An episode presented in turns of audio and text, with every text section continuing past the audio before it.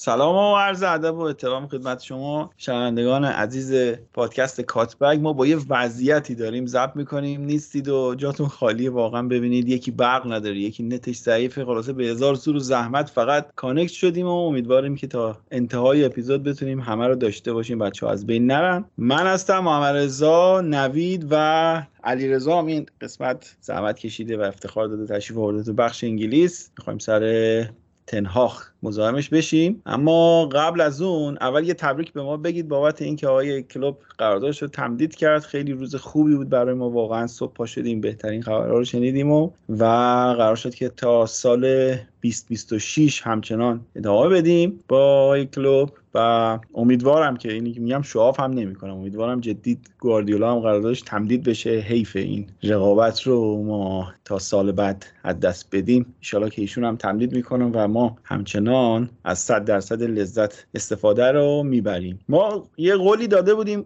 سر اپیزود قبلی که درباره لید صحبت بکنیم، قبل از اینکه بریم سراغ تیمای بالای جدول و درباره جنگ سهمیه بخوایم صحبت بکنیم، بریم سراغ لیدز. و آقا نوید سلام علیکم. برقم ندارید خونتون، خیلی فضا تاریکه، با شرایط سختی اومدی.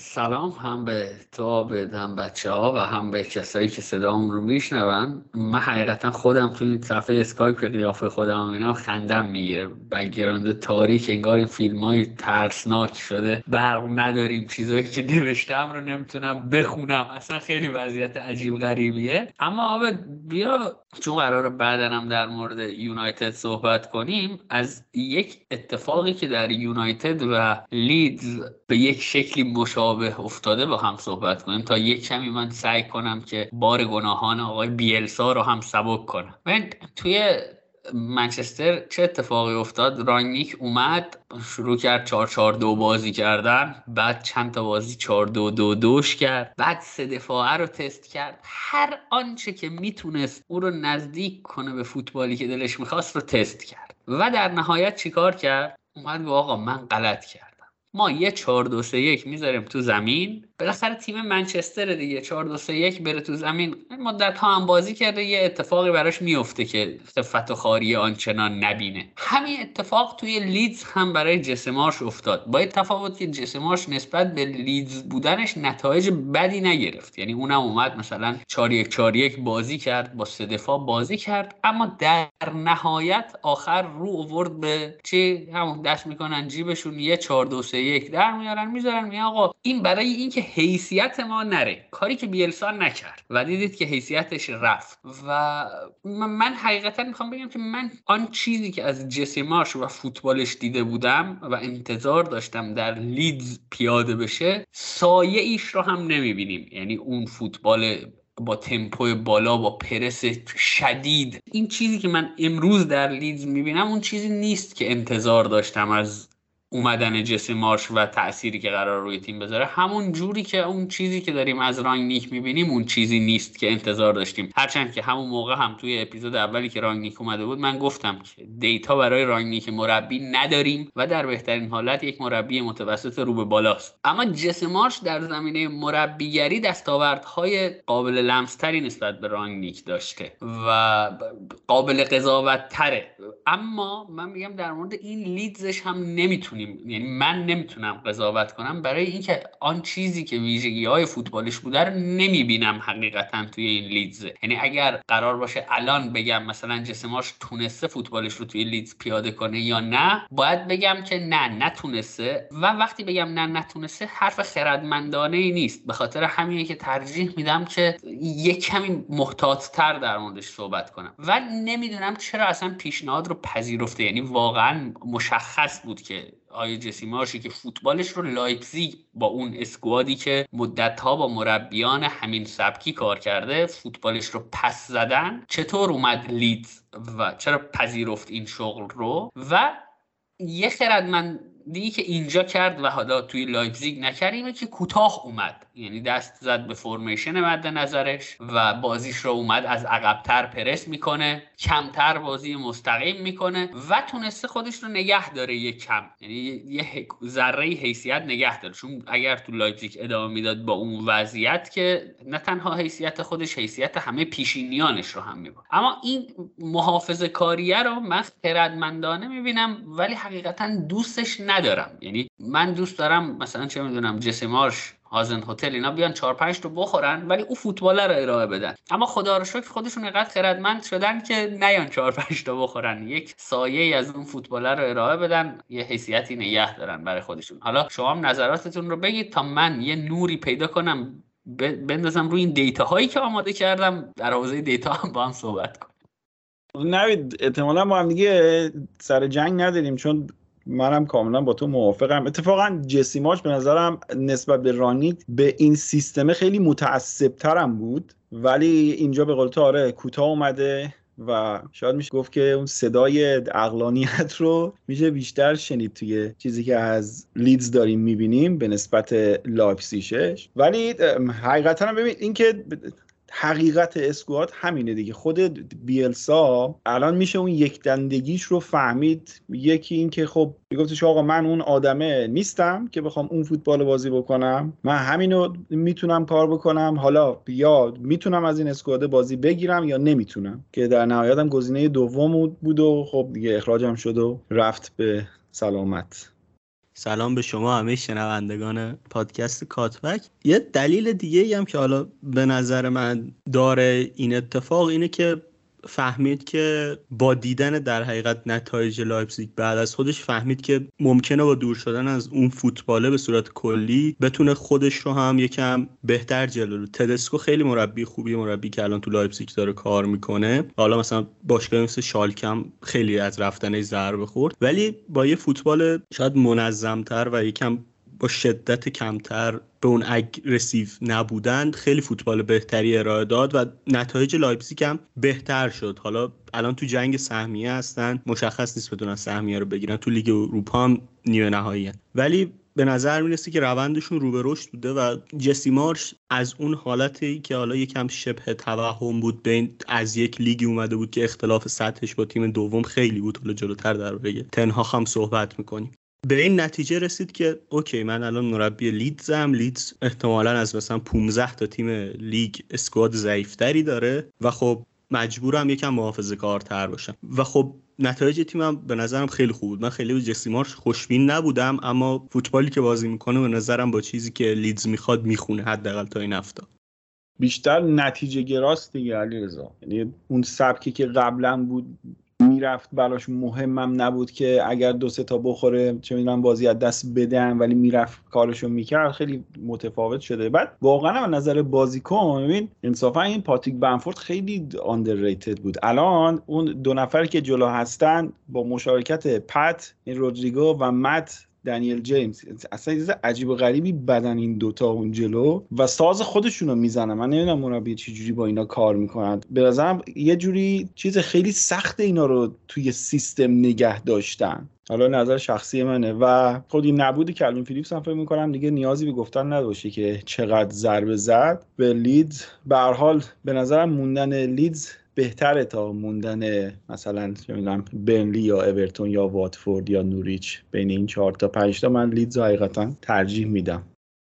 خب منم سلام عرض کنم به همه شنونده‌ها و حالا دوستانی که اینجا هستن و علیرضا که بعد از مدت‌ها اومده پیشمون. ببین آب دقیقاً همین بحثی که نوید کردم، فکر می‌کنم که تصمیم درست گرفت جسی مارش که متأسف فلسفه‌ش رو قربانی اون استراتژی کوتاه مدت کرد. یعنی گفت آقا برای این فصل فعلا مفید و کارآمدتر اینه که بیایم لیدز رو نگه داریم، بازیکن‌های خودمون رو حفظ بکنیم و برای سال بعد بتونیم اون فلسفه و اون بازی که مد نظرمون هست رو اجرا بکنیم. الان تقریباً تونسته بعد از رفتن بیلسا و انتخاب شدنش نتایج خوبی بگیره. تو پنج بازی گذشته سه تا بازی رو بردن، دو تا تساوی کردن در مقابل ساوثهمپتون که خب خیلی شبیه به اونها بازی میکنه و کریستال پالاس که جزو تیمای خوبه امساله. من فکر می‌کنم که تقریباً حالا چند هفته مونده تا پایان فصل ولی احتمال خیلی زیاد لیدز رو نگه داشته تو لیگ و احتمال زیاد در تابستون خریدهای جذابی خواهد داشت برای تیمش تا بتونه اون سبکی که مد نظرش رو پیاده بکنه. من فکر کنم برای فصل بعد باید جسی مارش و اون فوتبالی که به قول نوید ما ازش انتظار داریم رو قضاوت بکنیم. حالا جالبه این مربیایی که امسال عوض شدن، از روی هاچسون فقید بگیر تا همین رانیک که اومد، یا جرارد، یا دین اسمیتی که رفت دوباره نوریچو گرفت، و همین جسی مارش، به نظر میرسه که جسی مارش از همه‌شون نتیجه بهتری گرفته. یعنی جرارد استون ویلا رو همین پانزدهم تحویل گرفت، همون پانزدهم هم نگه داشته، تکونی نرده. بقیه دوستان که پایین‌تر دارن تحویل میدن و لامپارد هم که کلا رفت توی جزء گزینه‌های سقوط شد، الان دیگه هجدهم تیمش و بازم به نظرم حالا حالت ناپلونی نگه داشته لیدزو به هر جون کندنی که بود. من اتفاقا اصلا فکرشو نمی‌کردم بیاد همچین کاری بکنه، چون به نظرم بازیکن‌های لیدز به نسبت بازیکن‌های لایپزیگ آمادگی پذیرش رو بیشتر داشتن، ولی این دقیقاً برعکسش کار کرد.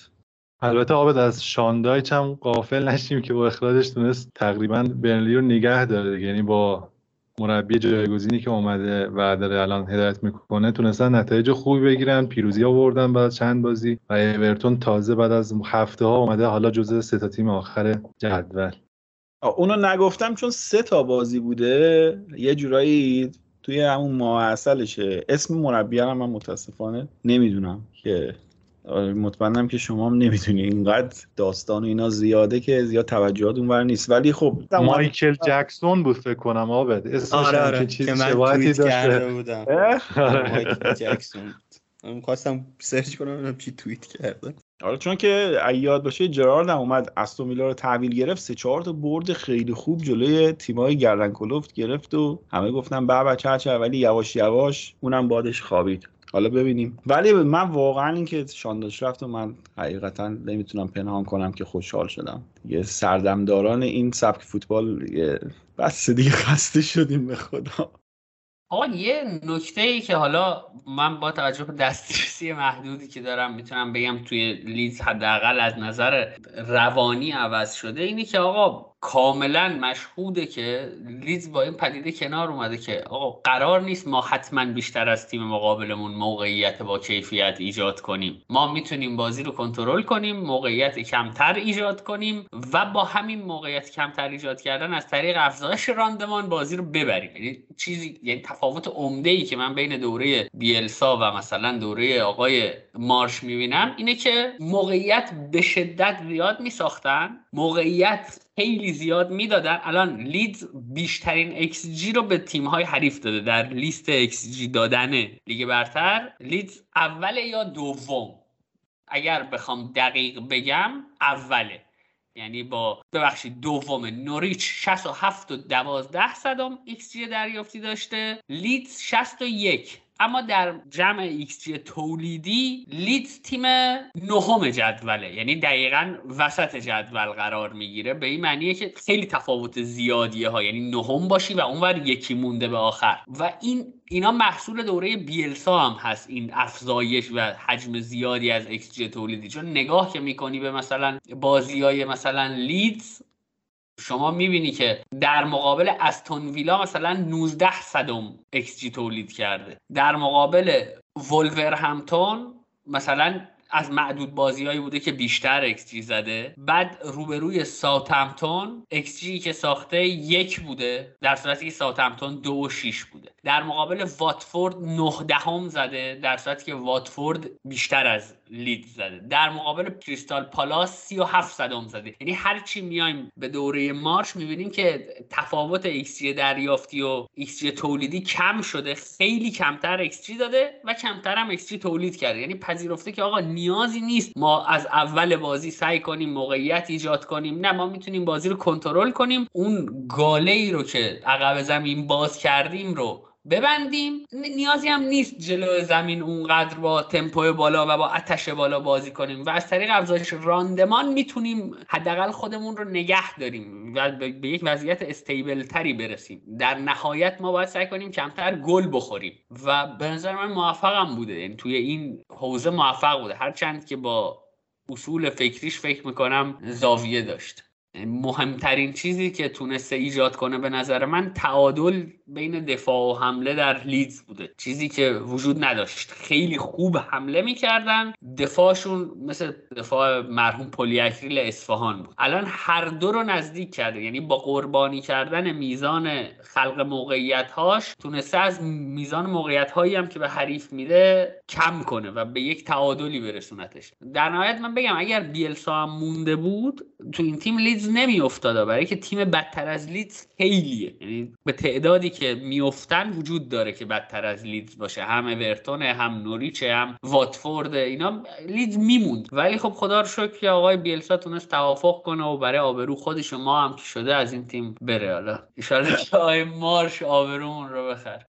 بریم سراغ اون یکی تیم هم که می‌خواستیم یه کوچولو درباره‌اش صحبت بکنیم. محمد رضا کمی مطالب آماده کرده درباره کریستال پالاس که فکر میکنم من خودم گزینه سقوط میدونستم حقیقتا پالاسو، چون تیم خیلی تیم بلنگ و واز و از همه جا زوار در رفته‌ای بود. دست پاتریک ویرا افتاده بود که سابقه مربیگری داشت ولی آنچنان درخشان نبود جایی که بود و تجربه اولش هم بود توی لیگ برتر که خب جای خیلی سفت و سختیه، ولی فکر میکنم که برخلاف انتظار همگان نمایشش واقعا درخشان بود. تیم خیلی خوبیه به نظر من، من که واقعا کیف میکنم. نظرت چیه محمد رضا؟ خب آبت من موافقم کامل، حالا چون آقای ویرام روی نیمکت هست. ولی همین چیزی که تو میگی، مثلا اوایل فصل من یادمه که از تحلیلگرها کلا همون افرادی که تو اتلتیک هستن نظرسنجی کرده بودن که به نظرتون کدوم تیم‌ها این فصل سقوط میکنن. همین یکی از گزینه‌هاشون این بود که احتمالاً کریستال پالاس آقای ویرا سقوط میکنه. چرا؟ خب اعتقادشون هم خیلی منطقی بود، میگفتن که مربی که انتخاب کردن جزء کاندیدای اولیشون نبود. خب نونو سانتو رد کرد، فاوره جرأت نکرد، خود آقای لامپارد هم دید که احتمالاً پروژه مناسبی نداره و بعداً رفت اورتون. و آقای ویرا بود که بالاخره پذیرفت که تیمی که آقای هایتسون بعد از مدت‌ها ساخته بود و نگهشون داشته بود تو لیگ بیاد و هدایتشو در دست بگیره. و نکته که جالب بود که اینا یازده تا بازیکن هم تابستون از دست دادن و به کل یک نوسازی بازسازی توی ترکیبشون هم داشتن. خیلی از بازیکنایی که الان در کریستال پالاس می‌درخشن بازیکنایی هستن که فصل پیش تو این تیم نبودن. حالا جلوتر درماشون صحبت می‌کنم، ولی خب یه سری دیتا من پیدا کردم در مورد کریستال پالاس که اینکه چقدر بگیم که خوب بودن اینا. این ایکس جی دریافتی پالاس در این فصل بعد از سیتی، لیورپول و چلسی، خب سه تیمی که همیشه یک تا سه جدول بودن، تیم چهارمن تو ایکس جی دریافتی جریان بازی، یعنی ست پیسا و کرنرها رو بذاریم کنار، با بیست و سه ممیز یک دهم تیم چهارم هستن و تو پی پی دی هم جزو شش تا تیم برتر هستن. حالا بعد از سیتی، لیورپول و در کنار برایتون و لیدز و ساوثهمپتون جزو بالانشینا هستن تو پی پی دی و پرسی که انجام میدن. و نکته منفی که البته دارن این بوده که تعداد شوت هایی که زدن به نسبت اون مالکیتی که داشتن خیلی کم بوده و به این اساس میتونیم نتیجه گیری کنیم که اون مالکیتی که داشتن خیلی کارآمد نبوده و پرتی انگار زیاد داشتن. حالا میتونن اینو تو فصل بعدم درستش بکنن، ولی می‌خواستم اینو بگم که با اینکه تعداد شوت کمتری زدن اما همچنان توی تعداد گل توی جدول تیم نهم هستن. یکی از دلایلی که به نظرم منجر به این شده که پالاس شوتای کمی بزنه به نظرم ضعف خط هافکشونه. خط هافک پالاس یکی از بهترین هافک‌های لیگ دوره کانر گلگه، اما مسئله اینه که هیچ کدوم از سه تا هافکی که بازی میکنن تو این خط هافک پاسورای خوبی نیستن. یعنی اعداد پاسای گلگر رو نگاه میکنی یا بقیه هافک‌هاشون، هیچ کدوم پاسورای خوبی نیستن و این مسئله باعث شده که لزوما نتونن بهترین موقعیت‌های ممکن رو برای مهاجماشون بسازن و خب نتیجه خوبی هم بگیرن. پالاس به نظرم تو زمان مالکیت یکی از ساختار خوب لیگو داره، با توجه به اینکه مثلا سالها هم تیمی نبود که به این شکل بازی کنه، کاملا مخالف این بود و به نظرم یکی از نقطه ضعف‌هاشون که باید توی پنجره روبرو حتما حلش کنن، چون هم هم گلگر رو از دست میدن که خیلی مهره تاثیرگذاری براشون به نظرم بهترین بازیکنشونه، هم تو خط هافکشون هیچ کس نیست که پاس بده. به نظرم این نقطه نقطه‌ای که شاید بتونه فصل بعد پالاس رو تغییر بده. با این حرف علیرضا خیلی موافقم و اینو اتفاقا خود ویرام اعتراف کرده بود تو یک از این مصاحبه‌های قبل بازیش و یک تدبیری الان اندیشیده و این کاری کرده که دیگه تقریبا از کویاته استفاده نمی‌کنه، فقط مکارتور رو میذاره و بعضی موقع ایزه یا اولیزه رو میذاره تو اون خط هافکش بین اون سه نفر و سعی می‌کنه که اون خلاقیت رو تو تیمش نگه داره یا افزایش بده و در کنارش حالا آیو و زاها به عنوان وینگرایی هستن که میانو گلزنی می‌کنن و خب می‌بینیم قبلا میومد ایزه رو می‌ذاشت تو وینگر یا خود اولیزه رو بازی میداد، ولی حالا یه خط این دو بازیکن آورده عقب‌تر تا بتونه از خلاقیتشون استفاده بکنه و از نبوغ گلزنی حالا آیو که به نظرم یکی از بهترین بازیکناشونه که توی امر حملات سریع گل بزنه استفاده کنه. یه نکته هم که در مورد تیمشون باید بگیم و تو این چند بازی هم خیلی به نظرم برجسته بوده، این بازی خیلی خوب اندرسنه یا یوهان اندرسنی که پارسال فولان بازی میکرد و با پاس‌های طولی که میده خیلی خوب تونسته اون دو تا وینگر که در لبه خط بازی می‌کنن با کریستال پالاس رو باز بکنه، یعنی باز شدن رو براشون توپ بفرسته و براشون موقعیت ایجاد بکنه. در کنار گوهی که در نظر دفاعی خیلی مشارکت خوبی داشته و اکشن‌های خیلی بالایی داشته، من فکر کنم اندرسون هم به این بازی مالکیت پالاس خیلی کمک شایانی کرده. کلا محمد رضا نکته‌ای که برای پالاس برای من خیلی بولده تعداد اسامی جدیدیه که وارد لیگ کرده، چه گوهی، چه اندرسن، چه اولیسه، چه گرگر، چه ماتتا، چند تا بازیکن امسال بازیکنای اونم با کیفیت خیلی بالا همه سر از پالاس در آوردن که حالا اینو من باید برم سراغش، نمیتونم بگم که این صرفاً فقط به ربط به خود پاتریک ویرا داره یا یعنی اینکه یه تیم ریکروتمنت خیلی خوبی پشت قضیه است. به نظر اگه پالاس رو دیگه صحبتی نداریم بریم یکم سراغ تیمای بالانشین. اینم دیگه حالت نمک داستان بود، درباره لیدز و پالاس صحبت کردیم، بریم که بالا خیلی حرف زیاده. به نظرم اول کار بریم از چلسی شروع کنیم که خیلی عجیب غریب شد، یعنی بعد از حالا داستانای مالکیت و نمیدونم تحریم آبراموویچ و اینکه باشگاه برای فروش رفت و همه اینا رو بذاریم کنار، ولی سوال اساسی اینه که آیا چلسی در حد انتظارات ظاهر شد یا نه؟ یعنی با فرض این که از چهار جام موجود، حالا اف ال کاپو که رفتن فینال باختن، الان اف ای کاپ هم رفتن فینال، یعنی تو دو تاش تونستن به فینال برسن. توی چمپیونز لیگ هم به نظر من میتونستن که رئال رو هم ببرن با کامبکی که زدن، ولی خب حالا اون بازی خیلی استثنایی بود و رئال دوباره تونست برگرده، یه کامبک روی کامبک شد. ولی بخوایم فوتبالی قضیه رو نگاه کنیم، می‌خوام برم سراغ علیرضا. ما خیلی بحث کردیم درباره چلسی، حالا اینجا فکر کنم میشه یه نتیجه گیری و جمع‌بندی کرد. کلا نظر چی که به نظر اون انتظاراتی که داشتیم برآورده شده یا نه؟ یقه کیو باید بگیریم؟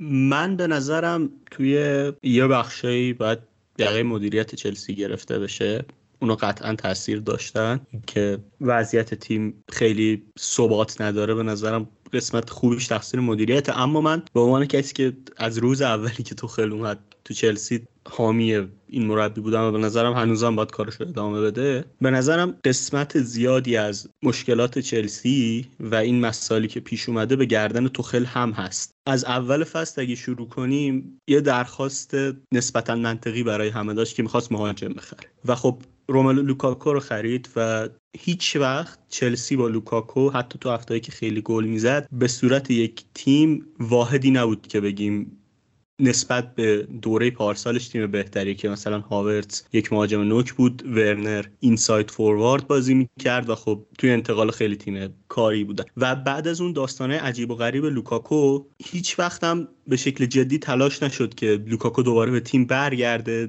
و بهترین لوکاکو گرفته بشه به عنوان بازیکنی که باشگاه بیشتر از صد میلیون پوند پولش رو داده و اووردتش. این به نظرم یه مثاله برای مشکلاتی که تو بقیه نقاط دیگه زمین هست. این مسئله با ورنر هم به نظرم هست. ورنر این فصل من هر بازی از چلسی دیدم به نظرم تو سیستم چلسی بازیکن خوبی بوده، اما از یک بازی به بعد توخل جوری رفتار میکرد که انگار اصلا ورنری تو تیمش وجود نداره. مثلا ده دقیقه آخر بهش بازی میداد، وینگر بازی میکرد و کل کاری که ورنر بعد میکرد این بود که چلسی گل میخواد و این بعد کات بک کنه که یکی توپو بزنه تو گل و خب خوبم نبود تو این کار. ولی خب بهترین ورنر رو پارسال خود توخل گرفته بود بذار من همینجا یه سوال ازت بپرسم. ببین سر قضیه انتخاب لوکاکو، تصور برای این بودش که یه سیستم سه دفاعی توی بازی چلسی جا افتاده که انگار همه بازیکن‌ها دارن حد اکثرش خودشون رو نشون میدن، دو تا وینگ بک فوق‌العاده داره و از طرفی لوکاکویی که یک مقدار از فرم خوبش فاصله گرفته بود توی اینتر دوباره توی سیستم مشابه دوباره برگشته و داره انگار توی این سیستم جواب میده. حالا به نظر تو این انتخابه درست بود؟ یعنی اون پیشفرضی که ما داشتیم پیشفرض درستی بود یا یه چیز دیگه ای تغییر کرد؟ ببین به نظرم با توجه به شرایط اول فصل کنم هر چهار نفری که هستیم موافقیم که لوکاکو خرید مناسبی بود، اما الان که هر شرایط پیش رفته به نظرم نه، یعنی نتونسته از لوکاکو بازی بگیره. به نظرم لوکاکو توی دوره اینترش زوج خیلی مناسب تری داشت، لوتارو مارتینز، چیزی که هر موقع تلاش کرد با هاورتز یا یکی دیگه از بازیکن‌ها بسازه توخل خیلی موفقیت آمیز نبود. این وسط همونجوری که گفتی یه سری بدشانسی هم به نظرم آوردن، اینکه ریس چینز و چیلول در یک بازی مصدوم بشن، فرم تیم به هم بریزه، کاملا بدشانسی توخل بود. یعنی شاید اگر این اتفاق نمی‌افتاد جای مثلا چهارده امتیازی که با سیتی و سیزده امتیازی که با شما فاصله دارن تو جدول اختلافشون کمتر می بود، اما باز هم به نظرم اونقدر کم نمیشد که به چالش بکشن.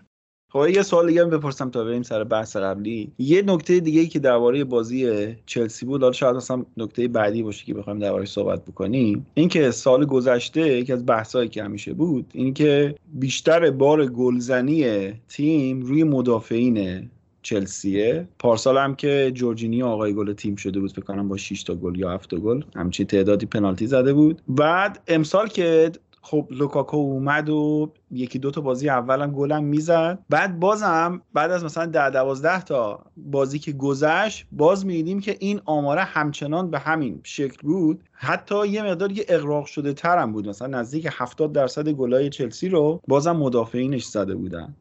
به نظرم دلیل اصلیش همون حرفیه که زدم، اینکه لزوما نمیتونست توی سیستمی قرار بده همه این بازیکن‌ها رو با هم، برخلاف نیم فصل قبلش که بهترین همشون گرفته بشه. یعنی اینکه لزوما دیگه هاورتز بهترین خودش نبود، میسون ماونت اول فصل کم بالا پایین داشت، لزوما این آوتپوتی که هرچی جلوتر رفتیم بیشتر شد رو نداشت. خیلی وقتا حتی تو یه سری بازی‌ها بودن که تصمیماتی مونت می‌گرفت که بدترین تصمیم ممکن بود. یه جاهایی میتونست مثلا لوکاکو رو تک به تک کنه، هاورتز تک به تک کنه، به اونا پاس نمیداد. شاید از لحاظ روانی آماده دادم چون مونت خیلی بازیکن خوبیه به نظر. ولی یه مسئله دیگه‌ای هم که بهش کمتر توجه میشه به نظرم اینه که اگر چلسی تو تابستون می‌خواست سرمایه‌گذاری انجام بده بهتر می‌بود که اون کارو تو هافکش بکنه. یعنی این مشکلی بود که خیلی تو طول فصل اذیتشون کرد. دقیقاً من اینو خواستم بگم.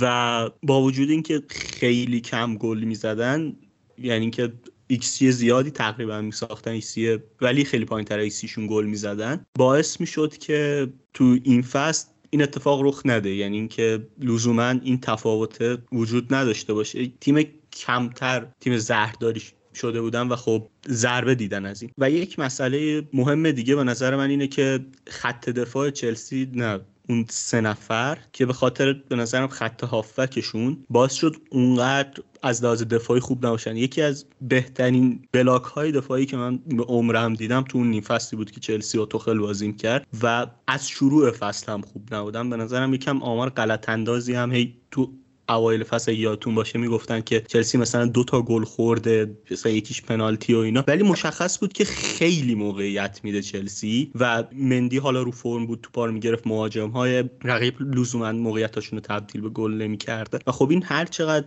جلوتر که رفت باعث شد که چلسی این ضعفاش بیشتر دیده شه و حالا با مصدومیت‌ها و بدشانسی‌هایی هم که بود ترکیب شد. به نظرم ترکیبی از انتخاب‌های بد بود، اولویت‌بندی‌های بد بود و اشتباهاتی که توخل کرد تو انتخاباش.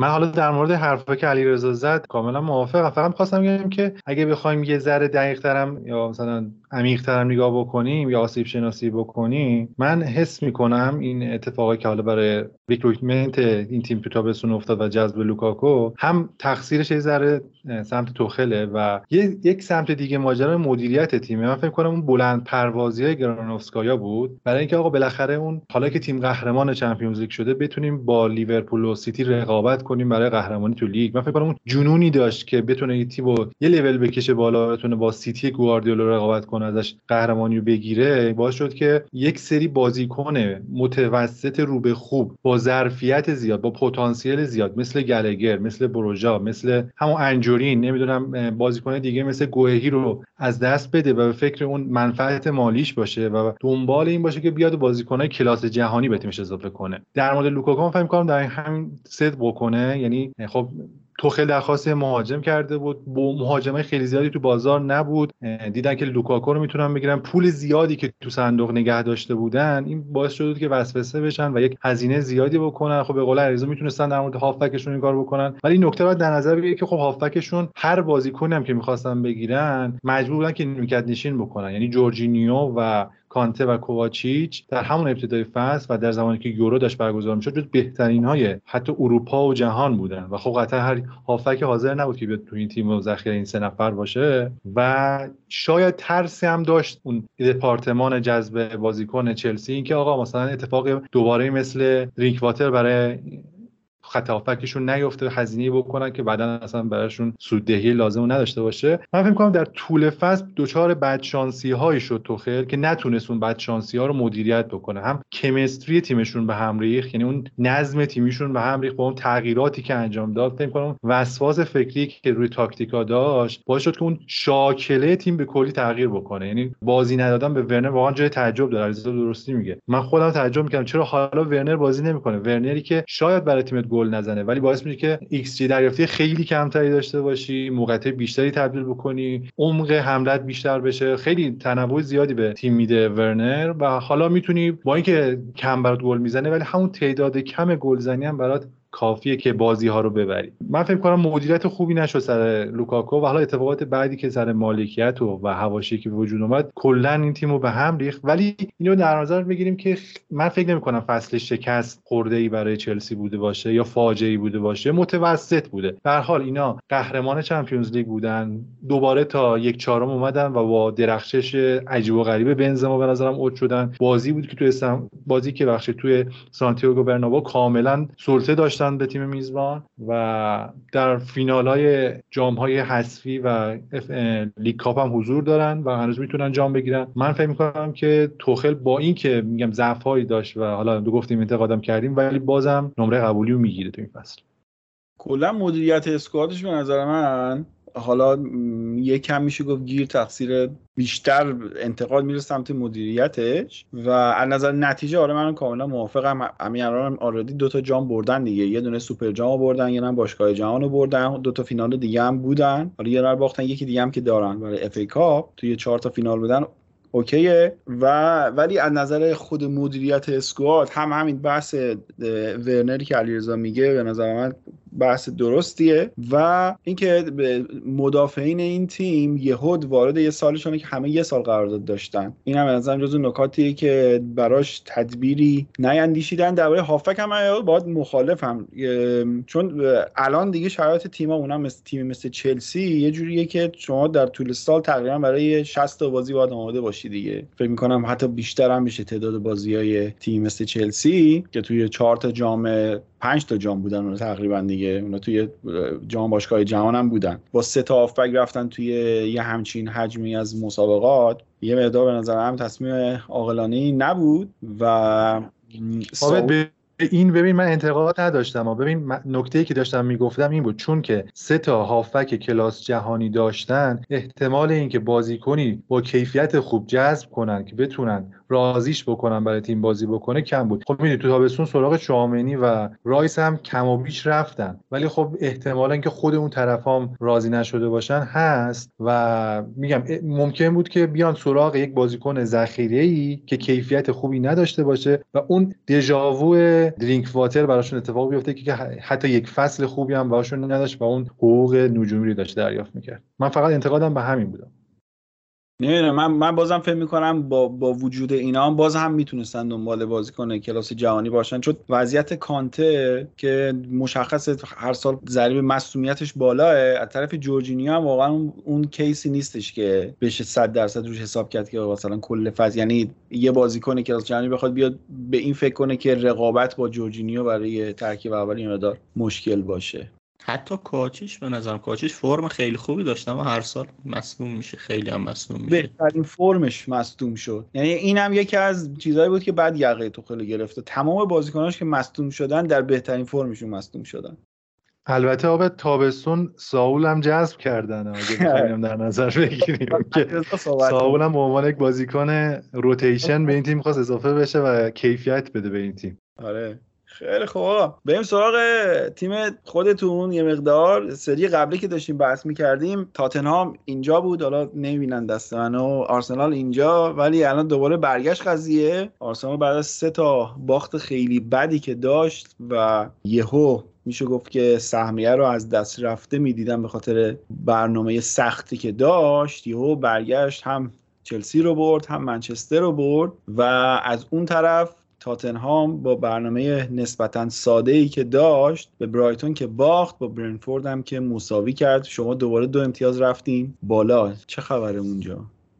تو اپیزود قبل هم گفتیم که حالا با اینکه تاتنهام الان جلو زده، من فکر می‌کنم بازم این به صورت الاکلنگ هی قدرت موازنه برقرار میشه و احتمال اینکه دوباره تو هفته‌های بعد آرسنال امتیاز از دست بده و دوباره تاتنهام امتیاز بگیره هستش. من فکر می‌کنم هنوزم سهمیه کورسش پنجا پنجاه و بازی هم حتی ممکنه که اتفاقات عجیب غریب براشون رخ بده. البته خب بازی آرسنال سخت تره، ولی در مورد این دوتا بازی و حالا در مورد تاتنهام اگه بخوایم بگیم، خب سر اپیزود قبلی در مورد تاتنهام من گفتم که تیمه داره توی حمله یک اوورپرفورم عجیب میکنه و موقعیت‌های کمی خلق میکنه و از اون موقعیت‌های کم با نبوغ وحشتناک و اوورپرفورم وحشتناک کین و سون داره توپاشو به گل تبدیل میکنه و احتمال اینکه برای بازی‌های بعدی این تکرار بشه خیلیه، صفر حدیه تقریبا. و دیدی که جلوی برایتون فکر کنم شده در چارچوب یکی یا نداشتن، جلوی برندفورد هم نداشتن و تقریبا موقعیت‌های اصلا ویژه‌ای نتونستن خلق کنن، به گره خورد بود بازیشون. هم برندفورد و هم برایتون خیلی خوب تونسته بودن تاتنهام آنالیز بکنن و یکی از نکاتی که تو این چند هفته اخیر تونسته بود تاتنهام بالا بیاره این توپگیری بین خطوط کولوسفسکی بود که تونسته بود تیمو تو خط حمله و تو یک سوم هجومی بالا نگه داره و خلاق نگه داره و به خاطر همین زاویه پاس به کین و سون خیلی خوب ایجاد میشد و طریق بازی مستقیم به این دوتا بازیکن توپ میرسید و کافیه که توپو بدی به کین و سون و انتظار گل داشته باشی و فکر کنم پلنش پلن کنتری پلن ساده و خیلی هم مفیدی بود. اما خب هم برندفورد و هم برایتون با تدابیری که اندیشیده بودن، مثلا حالا در مورد سامان قدوس میتونیم بگیم، سامان قدوس دقیقاً کاری که انجام میداد در برندفورد تونست بود وینگ بک چپشون رو که سسینیون بود و با توجه به مسئولیتی که رگولون داشت کاملا کنترل بکنه و خیلی از بازی قبلی دیدیم که سسینیون میومد به عنوان نفر آخر به خط حمله اضافه میشد و یک پاسی میداد در محوطه به صورت کاتبک، حالا قطع میکردن گل میزدن، ولی تمام توپای سسینیون تونست کنترل بکنه، قدوس لاغت توپ بکنه. در مورد بازی برایتون اتفاق در اون سمت افتاده بود، یعنی کولوسفسکی کاملا با تغییری که پاتر انجام داده و کوکیرا رو آورده بود تو خط دفاعی و اون سه نفر، اون دفاع چپ بود، دفاع میانی سمت چپ بازی گرفته بود ازش و تروسار در وینگ بک بازی میکرد و این دو نفر کاملا تونسته بودن با شوره حرکتی که نزدیک به کولوسفسکی داشتن تونستن کنترلش بکنن و تقریبا خلسلا کردن تاتنهام. حالا در مورد آرسنال دقیقاً این اتفاق برعکس افتاده بود، یعنی ما سه تا بازی داشتیم که آرتتا با توجه به مسئولیتایی که برای تیم اتفاق افتاده بود اون یازده تا مد نظر خودش رو پیدا نکرده بود، نتونسته بود اون هارمونی لازم رو به وجود بیاره، ولی بعد از اینکه تقریباً تمام پلن‌های اول دوم شکست خورد رفت سراغ اون پلن قدیمیش و به تاوارش اعتماد کرد. حالا میگم خود اعتماد کردن به تاوارش هم یک ریسک خیلی عجیب و غریبی داره، یعنی هم بازی با چلسی و هم بازی یونایتد شاید تاوارش قاطعاً میتونست تنها نفری باشه که با اشتباهاتش بازی برد آرسنال رو به باخت تبدیل کنه، ولی در کل اتفاق مثبتی بود، چرا که حضور تاوارش تو سمت چپ باعث شد که ژاکا و النی حالا در میانه زمین حضور پیدا بکنن و تونستن نبض حملات و دفاع و کنترل توپ تیم رو برگردونن و اودگارد، همون حرفی که در اپیزود قبل زدیم، اودگارد از پست شش برگشت به پست ده در هاف اسپیس راست و اون کامبینیشن هایی که با ساکا انجام میدادن رو تو هم بازی چلسی و هم بازی آرسنال ما دیدیم بازی با ببخشید چلسی و یونایتد دیدیم و دیدیم خب هم گل اول و گلایی که جلوی چلسی دادن خیلی از این حرکت‌ها بود. من فکر می‌کنم که بازی‌های خوبی انجام دادیم، هم جلوی چلسی تونستیم که پلن‌های اون‌ها رو متوقف کنیم. اول بازی آرسنال داشت با سه دفاع یا سه یا پنج دفاعی بازی می‌کرد، بعد دید که چلسی خیلی عرض حمله‌اش زیاد نیست، برگشت به همون چهار دو سه یک، ساکا رفت و وینگر راست شد. دوباره تو بازی یونایتد هم دقیقاً همون اتفاقات افتاد، خیلی خوب تونستن کنترل کنن. دقیقه یک دروازه یونایتد بودن، تونستن یونایتد رو تو یک سوم دفاعی خودشون حبس بکنن و حالا نیمه دوم اون منتالیتی ضعیف آرسنال حالا با توجه به ضعیف جواب بودن اسکواد باعث شد که کنترل بازی رو برگرده دست یونایتد و اون اتفاق افتاد. اما خب حالا در ادامه میگیم که چه دلایلی شد که اون بازی تونست آرسنال پیروز از زمین خارج بشه. نظر شما رو خب داوری در مورد داوری هم می‌خوایم ما کارشناسی بکنیم که چرا بازی آنطور که حالا خیلی رسانه‌ها اعلام کردن به ضد یونایتد نبود و حتی یونایتد برونو میتونست اخراج بشه. حالا سر پنالتی که مثلا هندی که سدریک انجام داد من فکر می‌کنم میتونست داور پنالتی بگیره، ولی در مورد شانس‌های اتفاقات دیگه بازی نه، واقعا من خیلی اعتراضی ندارم. البته من که نباید اعتراض داشتم، ولی یونایتدی هم به نظرم اعتراضشون وارد نیست. آره درباره داوری که حالا ما زیاد صحبت نداریم. من فقط چیز نگاه کردم، من کارشناسی کریس فوی رو نگاه کردم که صحبت کرد درباره اون گل چیز گل ژاکا، اعتقاد داشت که گل درست بود و علتش هم میگفتش که فاصله انکتیا با دخیا، من, من نمیدونستم، میگفت این این فاصله جلوگیری نیست، فاصله خیلی زیاده و اونجوری نی... گفتش که اون چیزی که مثلا میگن که آره ایجاد مزاحمت چیزیه که مثلا در فاصله یه متری باشه. البته خودش هم گفتش که این باز هم چیزی نیستش که توی قانون باشه، داوره به صورت سلیقه‌ای خودش میگفتش که این ابجکتیوه این قضیه و این چیزی بود که کریس فوی گفت. من حقیقتا نمیدونم واقعا که بود یا نبود، ولی مثلا پنالتی سدریک در مورد صحنه آفساید من کارشناسی که متفاو... متفاوتی که خوندم، حالا از دیل جانسون از ای اس پی ان تا گلگر اسکای، همه به این اعتقاد داشتن که مدلی که در این صحنه اتفاق افتاد تو بازی‌های قبلی تو پرمیر لیگ هم تکرار شده بود. یعنی گلی که وولفز هم زده بود سر برایتون رد نشده بود و این با توجه به اینکه میخوان کانسیستنت باشه و پایدار بمونه، ثبات داشته باشن در نظراتی که میدن، داور وار به درستی اعلام آفساید نکرد. و یه دلیل دیگه‌ش هم این بود که میگفتن چون که فکر می‌کنم لیندلوف جلوتر از انکیتیا وایساده بود و زاویه رو لیندلوف اول پر کرده بود تا دخاب تصویر شکل اون سرش رو برمیگردونه و خم میکنه. حالا خیلی مهم نیست به نظرم، در کل بازی هم حالا اتفاقات داوری بذاریم کنار، من فکر کنم تیم بهتر زمین آرسنال بود. حالا اینکه آرسنالی هستم اصلا دلیل نمیشه این حرفو بزنم، تو خیلی از اپیزودا گفتم که آرسنال بده، ولی تیم بهتر زمین، تیمی که پلن هجومی داشت، تیمی که بهتر پرس میکرد، تیم آرسنال بود و اون کیفیت و اون رونالدو یونایتد بود که تونست تو بازی اونا رو تا دقیقه آخر تقریبا قبل از گل ژاکا نگه داره. بیشتر سر این بودش که کدوم تیم مدافعینش بیشتر دارن سوتی میدن و تیم مقابل استفاده میکنه. مثلا گل اول آرسنال که شاهکار بود. آقا بریم یه استراحت نمور بکنیم، برگردیم بریم دیگه سراغ منچستر و آقای تنهاخ و با علیرضا همراه بشیم.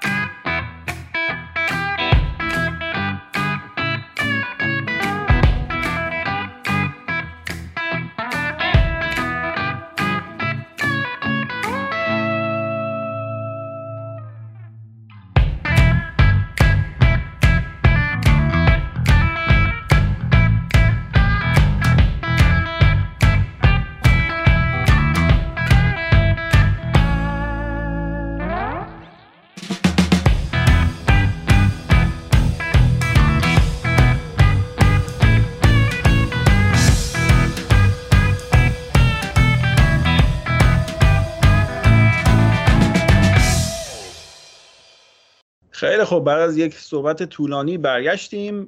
همینطور که در اخبار شنیدید آقای اریک تن هاگ قبل از اینکه این فصل تموم بشه به عنوان مربی فصل بعدی منچستر یونایتد انتخاب شد و امروز هم توی خبرها اومد که رانیک قراره بعد از اتمام این فصل مربیگری تیم ملی اتریش رو بر عهده بگیره، ولی همچنان مثل اینکه اون سمت مشاور، حالا نمیدونم مشاور سمت هست یا نه، ولی به هر حال قراره که همچنان توی تصمیمات منچستر یونایتد در حد مشاور نقش داشته باشه. میخوام با علیرضا شروع بکنیم. اینکه اول اینکه به نظر تغییر از اوله به رانیکو چطور دیدی و الان هم از رانیک به تنهاخ نظرت، اصلا اول اینکه سطح توقعات باید چجوری باشه، بعد اینکه تنهاخو چطور میبینی کلا این انتخاب رو؟ به نظرم تغییر اوله به یه مسئله اجتناب ناپذیر تبدیل شده بود تو یونایتد. یعنی عمل کردی که اوله تو اون بازه داشت خیلی سخت میکرد این رو که به کارش ادامه بده. تیم واقعا تیم خوبی نبود. انتخاب رانیک به نظرم تو اون شرایط بعد از اینکه کنتر رو رد کردن توی مارکت گزینه بهتری نداشتن و میشد پذیرفت که کسی رو بیارن که بعداً توی نقشی مشاور تاثیرگذار باشه، شاید بهشون یه الگویی بده برای مسائل مختلف باشگاه بعد از اینکه اون بازه کاریش تموم میشه. و چیزی که ما دیدیم به نظرم خیلی بهتر شدنی رو به ما نشون نمیداد، یعنی در حقیقت بهتر شدن رو نشون میداد توی بعضی هفته، اما اصلا چیزی نبود که توقع داشتیم. یعنی فکر میکردیم که رانیک خیلی تیمو بهتر کنه، اما همون هفته‌های اول، همون هفته‌ای که حتی یونایتد میبرد هم یونایتد لزوما تیم خیلی خوبی نبود. یه قسمتیش به نظرم به این برمیگرده که شاید عملکرد فصل پیش تیم در موردش توی داده ها، منظورم به دلیل اینکه کووید بود، یه بازه بزرگی از ورزشگاه‌ها بسته بودن، یعنی تماشاگر نمیتونست بیاد، باعث یه توقع بیش از حدی شده بود. یعنی اینکه باعث شد شاید همه گول بخورن که اوکی یونایتد سهمیه رو میگیره و عملکرد خوبی داشته، اما تو طول فصل هرچی جلوتر فهمیدیم که اینطوری نبود واقعا. و مسائلی که حل شده به نظر میرسیدن واقعا تک تکشون به پاشناشیل تیم تبدیل شدن و به نظرم یونایتد تصمیم خوبی با انتخاب تنهاخ به عنوان سرمربیشون گرفت. جلوتر حرف میزنیم که چرا تنهاخ مربی خوبیه و چرا ریسک داره، اما به نظرم یک مربی که خودش رو تو چمپیونز لیگ بازی به بازی اثبات کرده و بردن، من تو چمپیونز لیگ واقعا بازی رو به ذهن ندارم که توی مراحل حذفی تنهاخ اوت کوچ شده باشه یا عمل کرده خود مربی به عنوان کسی که دستور تاکتیکی رو میده بد باشه. جلوی رئال مادرید نمایش خیلی خوب داشتن، جلوی بایرن مونیخ همون سال تو مرحله گروهی خیلی خوب بودن، جلوی یوونتوس به نظرم یکی از جاهایی بود که میشد بحث کنی که تنهاخ چقدر میتونه بازی به بازی استراتژی تیم رو عوض کنه، چقدر تاکتیک‌های تیم رو عوض کنه به صورت جزئی. استفاده از دونی فندوی که به عنوان یه هافبک که توی خطافه که سه نفره بازی میکنه، نه به عنوان شماره ده تو اون بازی، به خاطر اینکه فرانکی دیونگ و شون منمارک شده بودن توسط هافبک های یوونتوس و خب باعث شد که برن مرحله بعد. به نظرم با یه بدشانسی هم نتونستن اون سال به فینال برسن، ولی مسئله مهمتر اینه که چند سال بعد آژاکس کلی بازیکن فروخت و به شکل متفاوتی تونست فوتبالش رو ارائه بده که حتما در موردش صحبت میکنیم و این به نظرم یکم تنهاخ رو از لحاظ تاکتیکی در جایگاه بالایی قرار میده، گرچه که مشکلات یونایتد خیلی زیاده و خب ممکنه که اصلا موفق نشه تنهاخ. این رو هم نمیتونم رد کنم. ببین، من حضور رانیکو قبول دارم که از نظر مربیگری نتونست تغییرات مثبتی انجام بده، همونطور که الان نویدم اول کار. اینم بگم اضافه کنم که صدای نوید یه مدت نشنیدین، نوید کلا لپتاپش دیگه برق خونش نیومد و لپتاپش هم خاموش شد و مجبور شد که از جمع خداحافظی بکنه. این یه نکته بگم که چرا یه مدت زمانی که صداشو نشنیدین. و همونطوری که اول کارم گفت، این که از قبلش هم یعنی چیزی نبود که بشه قضاوتی دربارش کرد، واقعا هم همینطوری که ما دیتای قابل تأملی نسبت به مربیگری رانیک نداریم، ولی میدونیم که مدیری بوده که به هر حال سابقه درخشانی داشته و کارنامه موفقی. اما علیرضا به نظرم ما اگه توی مصاحبه های رانیک از روز اولی که اومد بخوایم بریم توش سرک بکشیم، به نظرم نکات خیلی خوب و روشنی داره و چیزای خوبی بهمون میده، نشونه‌های خوبی بهمون میده که چرا وضعیت توی منچستر به این شکله. و حالا جالب، من خیلی از حالا توییتای هواداری منچستر چه ایرانی چه خارجی رو میخونم، از این قضیه خوشحال بودن که یه مربیه که احساس میکنن که باهاشون خیلی صادقه و رک و پوسکنده تمام مشکلات رو داره میگه. حالا این چقدر میتونه مثبت باشه یا منفی، ولی در نهایت هم رانی حرف آخری هم که زده اینه که این تیم در تابستون به نه یا ده خرید حتی نیاز داره برای اینکه بتونه به رقابت برگرده. و فکر میکنم از این نظر کار تنهاخ واقعا مشکل باشه، اما از طرفی فکر میکنم که سطح انتظار هواداره منچستر رو به جایی که درسته برگردونده. یعنی حالا اون خریدایی که اول فصل شده بود یه جورایی حتی امیدوار بودن که بتونن برای قهرمانی رقابت بکنن، سهمیه رو که مطمئن بودن که میگیرن، ولی هر چی جلوتر رفت به این نتیجه رسیدن که نه، واقعا این اسکواد و این بازیکن‌ها نمیتونه یه همچین چشم‌اندازی رو برای نتایج آخر فصل داشته باشه. حالا خیلی کازکوزا سر مگوایر هم میشکنه، من نمیگم که مگوایر مشکل منچستر، ولی فکر میکنم که ما موافق باشیم که یکی از مشکلات هست قطعاً و بقیه بازیکن‌ها هم به همین شکل میشه گفتش که مقصرن توی نوع بازی بازی منچستر. من یه آنالیزی داشتم نگاه می‌کردم برای چیز بود، مت هالند بود، بعد یه جمله‌ای گفت که برام خیلی جالب بود. میگفتش که درباره منچستر میگفت lack of focal point. من اول جوریام که این چیه، دقیقاً چی داره میگه، و رفتم سرچ کردم که ببینم این این چه اصطلاحیه که من تا حالا نشنیدم و داره استفاده میکنه، چون میگفت lack of focal point and lack of tempo. بعد دیدم که این در تعریف کلاً در گیم، این چیزی که من رفتم و تحقیق کردم، معنیش این بوده که نقطه‌ای که بازیکنان در زمانی که هیچ راه حلی ندارند به اون سمت میل میکنند به صورت بای دیفالت. و وقتی که شروع کرد مثالهاشو زدن یه مقدار برام مشخص‌تر شد و بازتر شد که مثلا در تاتنهام این نقطه هریکینه. شما وقتی که این معنی‌ها رو کنار همدیگه میذارین، زمانی که توی مخصوصا توی بیلدا و منچستر خیلی خوش نشون میده، اون سردرگمیه رو میشه فهمید. زمانی که طبق برنامه کار پیش نمیره، بازیکن‌ها اون نقطه رو، اون بازیکنه رو ندارن که بای دیفالت بخوام برن سمتش. به نظر میرسید که برونو باشه، اما هرچی جلوتر رفتیم مشخص شد که برونو نیست. نمیدونم، میخوام تو سوال کنم، تو همچین اصطلاحی قبلا شنیده بودی درباره فوتبال؟ من اولین بار بود که شنیدم همچین چیزی رو. آره، ما به لطف مسی این رو زیاد شنیده بودیم، تیم دورش بود و در بازهایی که نیازم نبود باید پیداش میکردیم، بهش پاس میدادیم. ولی به نظرم مشکلات منچستر زیادن. یعنی این حرفی که در مورد رانیک زدی درسته، یعنی حرفای درستی میزنه کاملا. هم من موافقم که باید یونایتد خیلی بازیکن رد کنه و تعداد خوبی هم بازیکن بیاره. حالا نمیدونم ده تا بازیکن میتونن توی پنجره جذب کنن یا نه، ولی حداقل پنج شش بازیکن رو به نظرم نیاز داره. اگر خروجی هایی که میگن از یونایتد میخوام برن درست باشه، یعنی بایی بره، جونز بره، تیس فروخته بشه، بیساکا فروخته بشه، مارسیال فروخته بشه و قرارداد مثلا ماتیچ، پوگبا، لینگارد، کاوانی و ماتا هم تمدید نشه که احتمالاً نمیشه تا جایی که من میدونم. و خب این بازیکن‌ها که گفتم میشن ده تا بازیکن. حرفش درسته، ولی همزمان هم یه سری اخبار میومد از رختکن یونایتد که مثلا چه میدونم رانیکو مسخره میکنن یا به حرفاش گوش نمیدن. این به نظرم یه قسمتیش که قطعاً به جو مسموم رختکن یونایتد برمیگرده، شاید هم یه قسمتیش به حرفای رانیک برگرده که تو رسانه ها میومد و این حرفا رو میزد. ولی خب به هر حال به نظرم این بحث رو بهتر کنار بذاریم و حالا ببینیم که یونایتد از این به بعد باید چی کار بکنه، چون که تو یونایتد ما همیشه این حرف داشتیم. در مورد مورینیو هم میگفتیم که خب یه سری حرفا میاره تو رسانه‌ها، یه سری حرفاش درستن، یه سری حرفاش غلطه و در نهایت هم به هیچ نتیجه‌ای نمیرسید.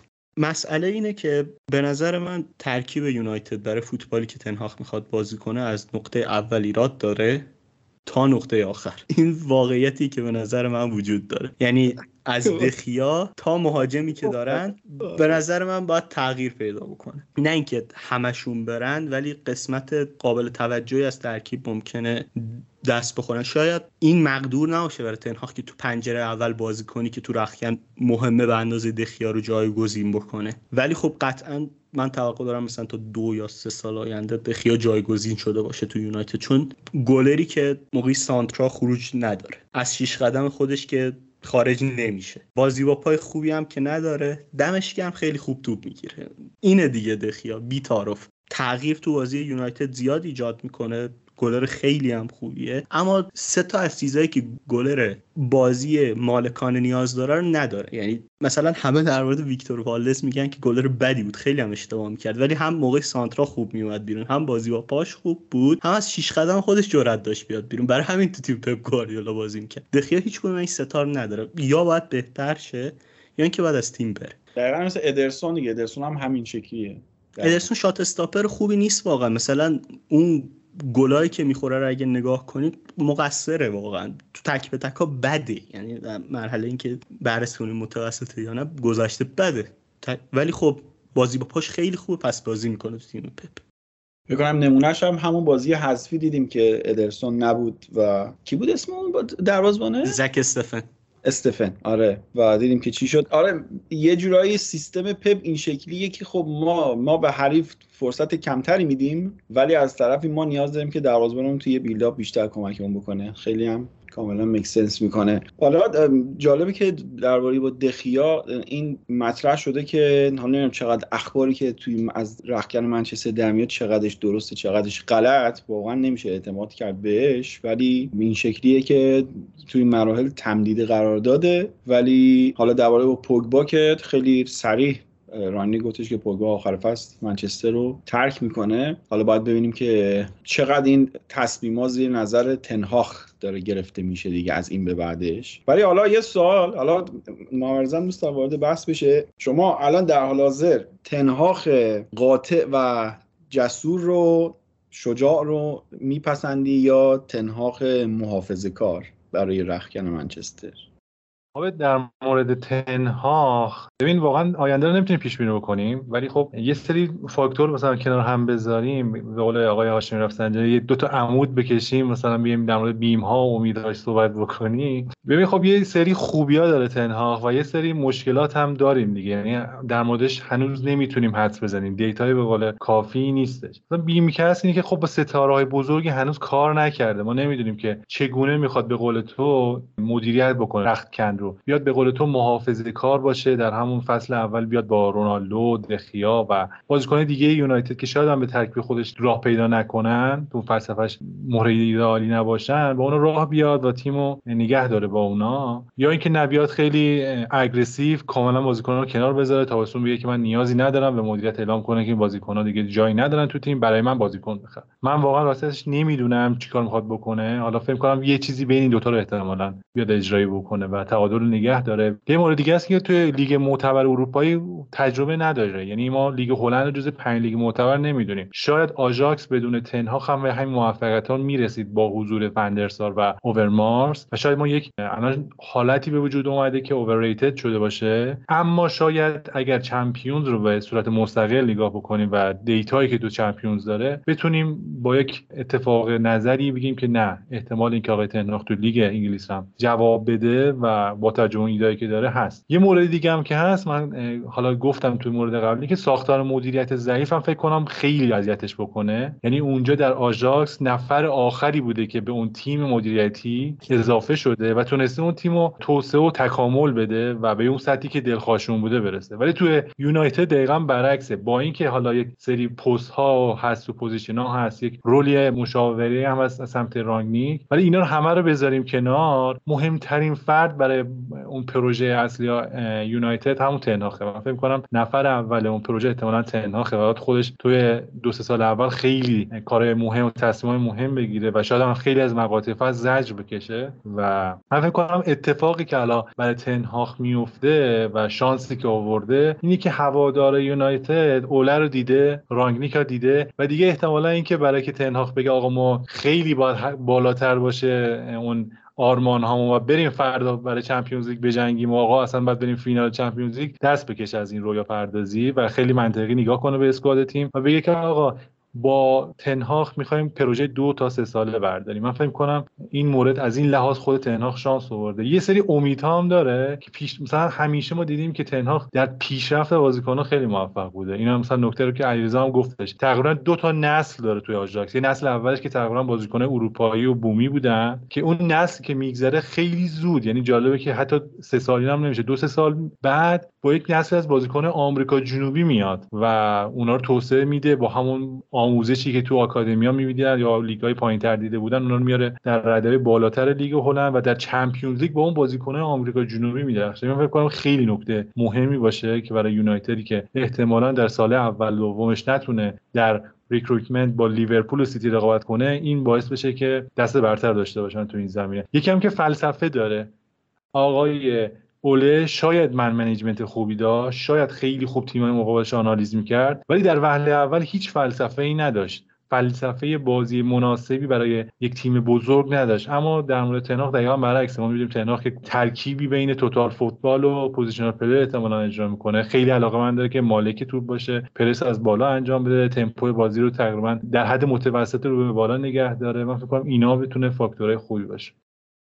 به نظرم نکته‌ای که باید رو محمد رضا گفت، یعنی که بین گزینه‌های یونایتد هم هم فلسفه‌شون نزدیک بود هم دور بود.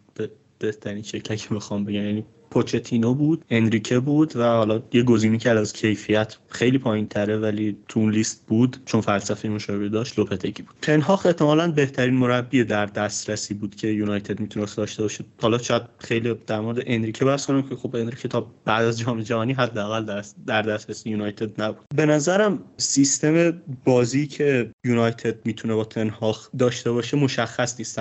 چیزی که من میتونم توضیح بدم اینه که چه کارهایی کرده، چون که آژاکسی که ما امسال دیدیم هم تو لیگ هم تو چمپیونز لیگ خیلی متفاوت بود از لحاظ بازی با آژاکس سال دو هزار و نوزدهش. تو سال دو هزار و نوزده یه تیمی بودن که خیلی خیلی خیلی زیاد تیمشون بر پایه شماره این دبل پیوتشون سوار بود، فرانکی دیونگ تو حمله توپ‌ها تو ترانزیشن‌ها موثرترین مهرشون بود و امسال اون نقش رو به نوعی شماره دهشون و گراونبرگ برخواست سپر می‌کردن. خیلی شبیه‌تر به یک چهار سه سه بودند امسال، با اینکه حالا بازم تفاوت‌هایی داشتن با یک چهار سه سه کلاسیک. یعنی ادسون آلوارز به عنوان یه هافبک شماره شش به معنی واقعیش بازی میکرد، تو بیلداپ کاملا نقش داشت همراه مدافعین یا یکی از فولبک ها و فضای زیادی رو برای بقیه بازیکن ها باز میکرد. توی خط حمله برخلاف سال دو هزار و نوزده علاقه زیادی داشتن که حجم زیادی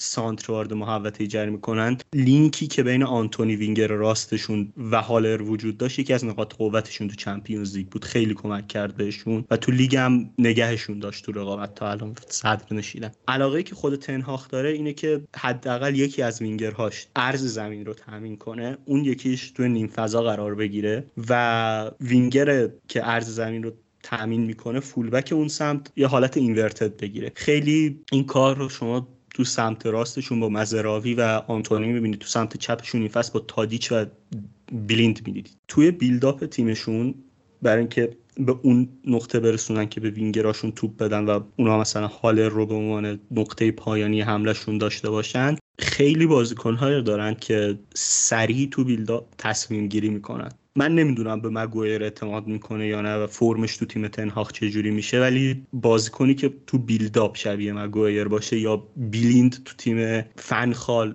که تو یونایتد بود به همین دلیل بازی میکرد دیگه، چون فقط تو بیلداپ توپو سریع میتونست جابجا کنه. نیاز داره یونایتد یکی از بازیکنایی که به یونایتد لینک شده این اواخر و میگن تنهاخ علاقه داره، تیمبر تیمبر مدافع وسط یا دفاع راست تو هر دو تا پست میتونه بازی کنه که خیلی شاید از لحاظ دفاعی تو منمار کردن خوب نباشه و نشه بهترین زوج رو با هیچ کدوم از مدافع یونایتد بگیری ازش، اما خب پتانسیل خیلی بالایی داره، تو بیلداپ خیلی کمک میکنه. معمولا هم این مشکل اکثر مدافع یونایتد رو نداره، مثل مگوایر یا لیندلوف که وقتی توپ کات بک میشه معمولا عین واران بازیکن متمرکزتریه که سریعتر قطع میکنه اون توپ رو و خب تیم آسیب نمیبینه. شکل کلی تیم به نظرم به این شکل میمونه. اما شاید مشکلی که یونایتد داشته باشه موقع کانتر پرس باشه. کانتر پرسی که تنهاخ بازی میکنه با توجه به کیفیت بالای تیمش نسبت به تیمای بقیه تیمای لیگ هلند جواب میده. بازیکن‌ها به یک نقطه حمله میکنن با چهار بازیکن، یک بازیکن که صاحب توپ رو محاصره میکنن و تو اون لحظه مدافعا تک تک من مارک میکنن. این شاید تو هلند جواب بده، اما من یکم تردید دارم با بازیکنایی مثل لیندلوف که اونم تو بیلداپ خوبه، یا مگوایر که ممکنه سرعت تصمیم گیریشون پایین تر باشه، تو معمار جا بمونن، اگر توپ از اون نقطه عبور کنه مهاجمای حریف تو چه موقعیتی قرار میگیرن. این شاید نقطه‌ای باشه که یکم تردید برانگیز باشه در مورد تنهاخ واسه یونایتدیا. این مسئله به نظرم خیلی مهمه و باید بهش توجه کرد. علیرضا، برای رفع این مشکل خب این واران که صد درصد به کارش میاد و توی کانتر پرس هم من فکر میکنم شبیه اون پلنی میشه که دو هزار و نوزده کار میکرد دیگه. ببین تو همون توی چمپیونز لیگ دو هزار و نوزده خب از نظر سطح اسکواد اسکواد آژاکس خب خیلی اسکواد جوون و به قول جویای نامی بود، ولی از نظر شکل بازی خیلی اگریسیو میومد بالا و پرس میکردن، کانتر پرسشون هم به همین شکل بوده. ولی خب حالا مثلا اونجا دلیخت رو داشت، الان خب شاید بره دنبال یه بازیکن با پروفایل دلیخت دیگه، فکر نمی‌کنم سخت باشه پیدا کردنش. به نظر هم یه چیزی که وجود داره و ما تو چمپیونز لیگ دیدیم برای شش تا بازی، یعنی خیلی دیدمون بسته تره. با رئالی که بازی کردن هم خب رئال خیلی خوبی نبود و مثلا این شاید حتی محدودتر بکنه و پیدا کردن مدافعی به فرم دلیخت اون زمان به نظرم خیلی سخته. شاید همین تیمبر رو بگیره و سعی کنه تیمبر رو به مدافعی با اون سطح تبدیل کنه. تیمبر بیست سالشه و خب خیلی جا واسه رشد داره. شاید اگه مثلا پرشورز از ترکیب آژاکس آماده تر بود به کارشون میومد. ولی مشکلات یونایتد از این هم به نظرم بیشتره، یعنی تو خط هافک قطعا خرید میخوان، دفاع راست هم شاید دالو باید وضعیت قراردادش هم مشخص بشه، بیست بیست و سه به علاوه یک سال دیگه هم قرارداد داره، باید ببینیم که چه نظری داره تنهاخ دربارش. و خب اگر یک دفاع راست به نظرم نیاز دارن که با اون فلسفه‌ای که خود تنهاخ میخواد هماهنگ باشه، یعنی خیلی خوب هم اورلپ کنه وقتی وینگر تو نیم فضا، هم آندرلپ های خوبی داشته باشه وقتی به لب خط چسبیده، و هم در صورت نیاز وقتی اینورتد بازی میکنه بتونه توی کانتر پرس خیلی مشارکت داشته باشه، یعنی فولبک فعالی باشه که یکی از دلایلی که فولبک ها اینورتد بازی میکنن اینه که جلوی ضد حمله ها رو بگیرن، تو ترانزیشن ها خوب باشه، بتونه اونجا به کمک تیم بیاد. و باید یونایتد به نظرم توی پست هافبک هم یه نگاهی بندازه. خیلی بعید میدونم بره سراغ ادسون آلوارزی که توی خود آژاکس داره، شاید اونقدر آماده لیگ برتر نباشه، اما به نظرم گزینه اونقدر دوری هم نیست، یعنی میشه بهش فکر کرد دیگر بقیه گزینه‌هاشون جور در نمیاد. به نظرم بازیکن باهوشیه، از لحاظ فیزیکی خیلی درگیره و شاید این تفاوت سطح پریمیر لیگ و لیگ هلند هم مطرح باشه. اما یه چیزی که در مورد تنهاخ به نظرم یکم میتونه هوادار یونایتد رو بیشتر امیدوار بکنه این انعطاف پذیریشه که تو تیم‌های مختلف داشته. خب تنهاخ قبل از اینکه مربی آژاکس بشه مربی اترخت بوده که یک تیم خیلی معمولی توی فوتبال هلند و اونجا لزوماً به اندازه آژاکس اگریسیو پرس نمی‌کرد و لزوماً هم تیمش رو خیلی از بالا بازی نمیداد. توی بیلداپ توی حمله به فلسفه‌ای که داشت پایبند بود. همون موقع هم خیلی با بقیه فوتبال هلند همخونی نداشت بازیش، یعنی اینکه تو هلند همه چهار سه سه بازی می‌کردن، به شکل چهار چهار تو پرس می‌کردن، چیزی که مثلا تو تیم‌های پپ می‌بینیم ما الان. اون زمان چهار چهار دو لوزی بازی میکرده تو اترخت و به شکل چهار سه سه پرس میکرده، ولی خب پرسش از میانه زمین بوده، قشنگ میت پرس بوده. ولی تو بیلداپ کاملا بازیکناش همگی مشارکت داشتن. همین هالر مهاجمش بوده اونجا، مهاجم که الان توی آژاکس داره خیلی خوب بازی میکنه واسش و به نظرم این انعطاف پذیریش نقطه قوتشه. در نهایت هم ریسک انتخاب تنهاخ اینجا بالاست که آژاکس پنجاه درصد حقوق بیشتری نسبت به تیم دوم هلند پی اس وی میده یا فاینورد و یونایتد شاید حقوق‌های زیادی بده، ولی آژاکس این کار رو روی یک اصول بهتری قطعا انجام میده، مشخص‌تر، یعنی با اون چارتی که بازیکن بهتر حقوق بیشتری میگیره، همخونی بیشتری داره و اینجا اون تفاوت سطح کیفیت رو توی یونایتد نداره. اعدادی که تنهاخ توی لیگ هلند ثبت کرده وقتی ما کنار مثلا تیمای خوب بقیه تیمای خوب اروپا مثل لیورپول، منسیتی میذاریم، اعداد بهتری ان، ولی خب این مشخصا معلومه که یه جای کار میلنگه. اونم تفاوت سطح زیادیه که لیگ هلند بین تیم اول و دومش داره و بقیه تیم‌ها. مشابهش هم حالا اول اپیزود صحبت کردیم، جسی مارش بود که توی اتریش اونم خیلی تیمش تفاوت سطح زیادی با بقیه تیم‌ها داشت و یکم تو شروع کار دچار مشکلش کرد. حالا حرف من این چیه، به نظرم در زمان خیلی مناسبی اومده. یعنی ببین، یکی از چیزهایی که اگه بخواد مانع پیشرفت یه تیم بشه قطعا سطح انتظارات اطرافیان و هواداری اون تیمن دیگه. در حال حاضر فکر میکنم که این فرهنگه دیگه توی حداقل فن بیس منچستر جا افتاده که آقا این این تیم رو باید کوبید و از نو ساخت. فکر میکنم خیلی راحت بهش زمان میدن. اگر سال اول حتی نتیجه خیلی فاجعه باری هم بگیره، فکر میکنم که راحت با این قضیه کنار بیان که خب یه چیزی داره ساخته میشه، نیاز به زمان داره. و تهش هم من فکر میکنم که تنهاق اگر چه میدونم مثلا نتونه بیاد و لیگ ببره با منچستر اینا، توی همین دو سه سال حداقلش فکر می‌کنم یه اسکوادی میتونه بسازه که سرش به تنش بیارزه، حداقل همه چیش سر جاش باشه، اینقدر ولنگ و واز نباشه. در این حد من فکر می‌کنم تواناییشو داره. و یه چیز دیگه من فکر می‌کنم که من اون سوالی که اول پرسیدم خودم جواب بدم، من حقیقتش من اون تنهاخ شجاع رو بیشتر میپسندم. به نظرم الان دیگه وقت محافظه‌کاری نیست و این اسکوادم قرار نیستش که دیگه به جایی برسه که بخوای بگیم آقا مثلا یه جوری با این حالا ما تا, تا یه حدی تیمو بکشیم بالا. به نظرم خیلی راحت الانم سطح اسکواد منچستر طوریه که هواداراش اونقدر نسبت به هیچ بازیکن خاصی تعصبی ندارن که نمیدونم چرا فلانیو بازی ندادی اینا. فکر کنم خیلی با حقیقت بیشتر کنار اومدن و به راحتی میتونه رو اسم هر بازیکنی خط بکشه بدون اینکه خطی روی خودش بیفته. حالا نظر شما چیه در این مورد؟ منم فکر می‌کنم تنهاخ اگر جسارتش بیشتر باشه خیلی بهتره. ما یکی از موفق‌ترین تیم‌هایی که شاید تو لیگ برتر دیده باشیم سیتی پپه و خب در مورد فصل اولش خیلی حرفا می‌شنیدیم که تیم رو خود پپ دو قسمت کرده و با اون قسمتی که میخواد تمرین میکنه و اون قسمتی که میخواد رو رد میکنه و ولی همه اینا مستلزم یه ساختار خوبه. پپ اگر این کار رو کرد، رئیس باشگاه رئیسی بود که توی بارسلونا میشناختش، تو اون سیستم بوده، توی مدیر ورزشی اون تیم مدیر ورزشی بارسلونا بوده و نیازه که توی این بخشام به تنهاخ اعتماد بشه.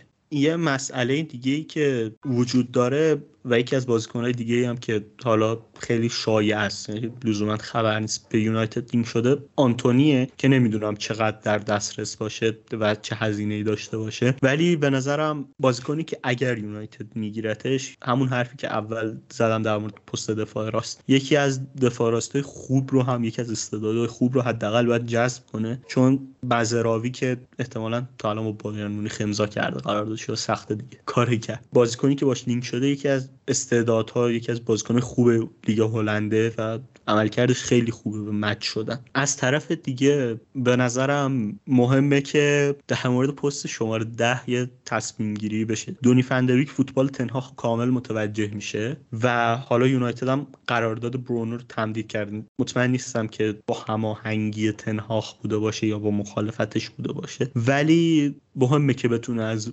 برونو به عنوان یکی از بازیکن‌های خوب یونایتد تو سیستمش بازی بگیره. به نظرم برونو اون کیفیت رو داره، اما باید خودش رو بیشتر تطبیق بده. لزوما تیمای تنهاخ یک بازیکن ندارن که دور اون تیم چیده بشه. توی سال دو هزار و نوزده تادیچ فالس ناین اون تیم بود، خیلی با توپ کار میکرد. حکیم زیش یکی از بهترین بازیکن‌های اون تیم بود قطعاً. توی عقب زمین دلیخت بود که به عنوان بازیکنی که خوب حمله توپ داره شناخته میشد، فرانکی دیونگ بود و کارها رو لزوماً یه نفر انجام نمیداد. یعنی برخلاف یونایتدی که ما میدیدیم تو این سالها که تمام توپ‌ها برونو میرسه، برونو یک سانتر میکنه، کاوانی رونالد رونالدو رو کمتر دیگه، خودش خوب نبوده برونو، خیلی در موقعیت قرار میده، کمتر دیده میشه. اما خب چیزی که زیاد دیده میشه اینه که بازیکنایی که تو تیم قرار میگیرن در کنار هم یک سیستم رو میسازن، یعنی که کل تیم پرس میکنه، کل تیم، اینو بدون اغراق میگم، کل تیمش در بیلداپ شرکت داره، یعنی تو خط اول بیلداپش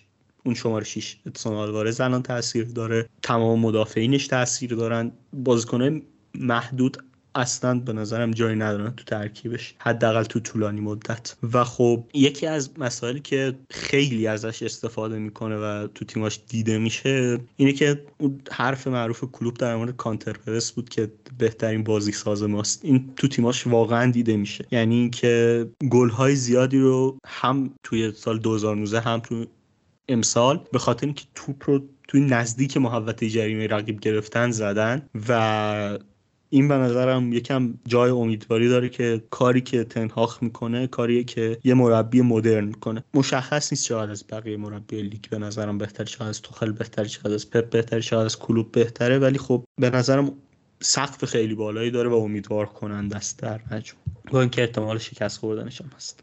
حالا علیرضا درباره خط هافبکش گفتی، منم حقیقتا خیلی سر این قضیه هیجان زدم که ببینم حاضر میشه فندویک رو جلوتر از برونو بازی بده یا نه، یکی از علامت سوالاست. ولی دیگه بیا درباره خط دفاعش هم یه صحبتی بکنم، فکر می‌کنم خط حمله بحثی نداشته باشیم درباره‌اش. بگو محمد رضا.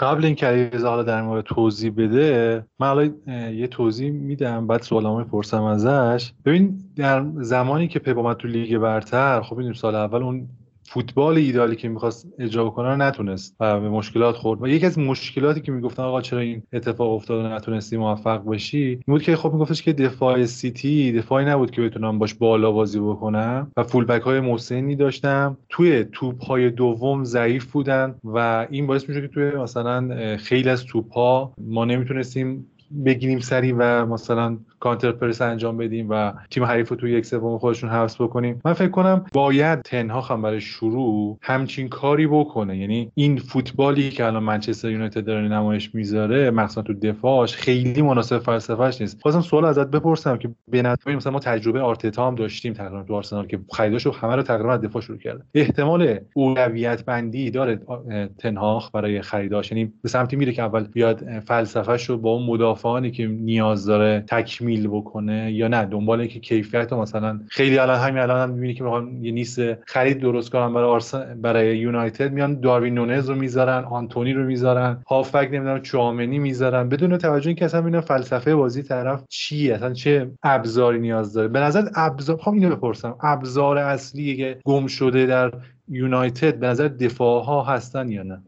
من به نظرم خط هافبک اولین چیزیه که تیم تنهاخ باید توش تقویت بشه. یکی از مشکلات به نظرم دفاع یونایتد دارن اینه که خیلی خیلی بیشتر از تیمایی که بالاتر از اون الان فصل یعنی قرار دارن این پنج تا تیم دفاعشون در موقعیتی قرار میگیرن که سوتی بدن، یعنی اینکه دفاعهای سیتی خیلی خیلی کم قرار میگیرن، یعنی واسه دفاع لیورپول هم صادقه، دفاع چلسی تو اون زمانی که خیلی فوق العاده بودن شاید مثلا تو زدن سرای اول خیلی نقش فعالی داشتن اما کمتر تو موقعیتی قرار میگرفتن که مثلا توی انتقالای منفی باید شرکت میکردن. آرسنال به نظرم همینطوره و تاتنهام هم همینطور. دفاعی یونایتد شاید هر بازی مثلا ده تا موقعیت پیش بیاد که هریمرگایر ممکن باشه سوتی بده. به نظرم اولین مسئله اینه که باید دفاع رو از این حجم از در معرض خطر قرار گرفتن دور کنیم.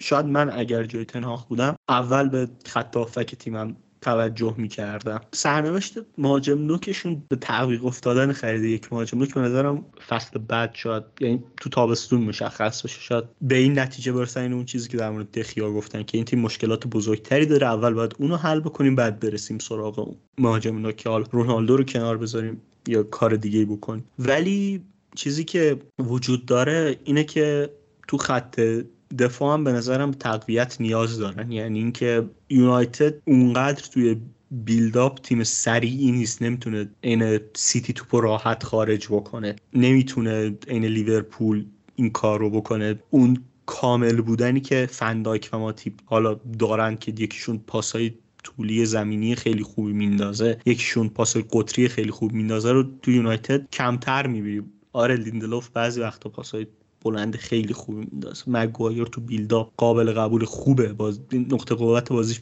بازی با پاشه، اما در نهایت به نظرم به تقویت نیاز دارن. اما شاید مثلا بازیکنی مثل لیندلوف که به نظرم بازیکن متوسطی رو هم به همون دلیلی که گفتم ممکنه تیم بر بیاره نگه داره، چون که تو بیلداپ به کمک تیمش میاد.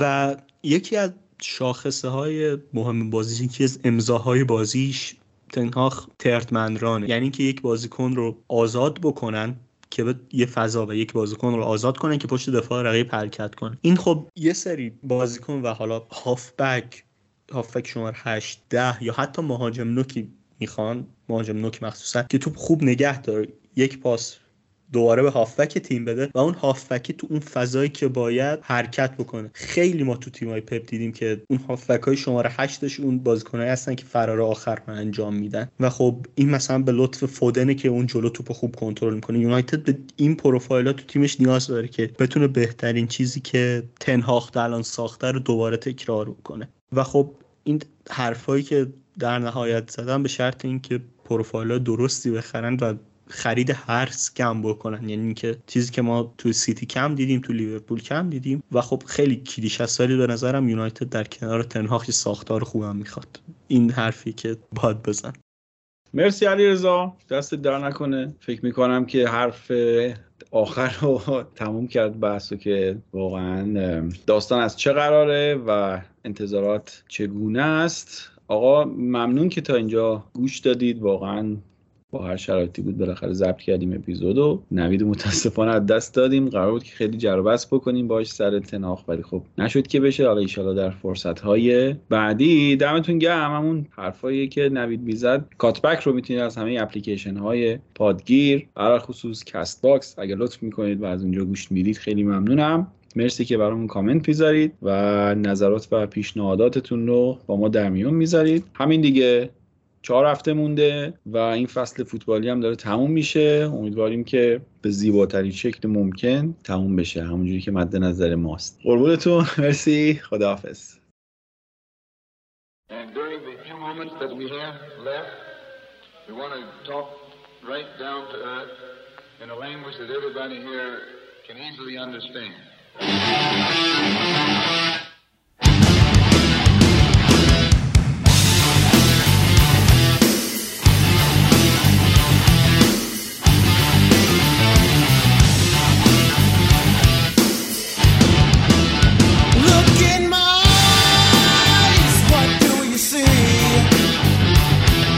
The cult of personality. I know your anger, I know your dreams. I've been everything you wanna be. Oh, I'm the cult of personality. Like Mussolini and Kennedy, I'm the cult of personality. The cult of personality, the cult of personality.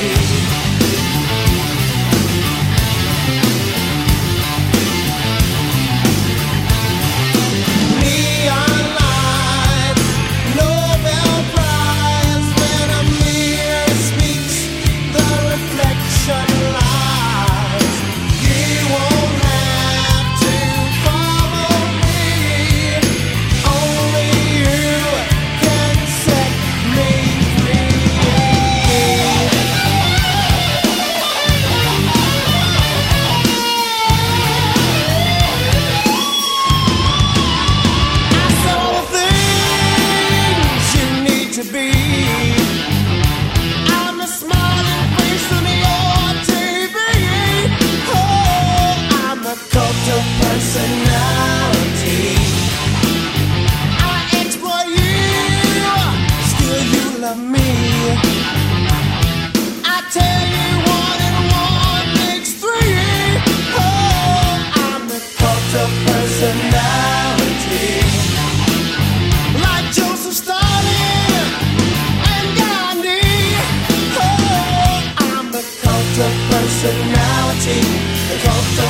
personality, the cult of personality.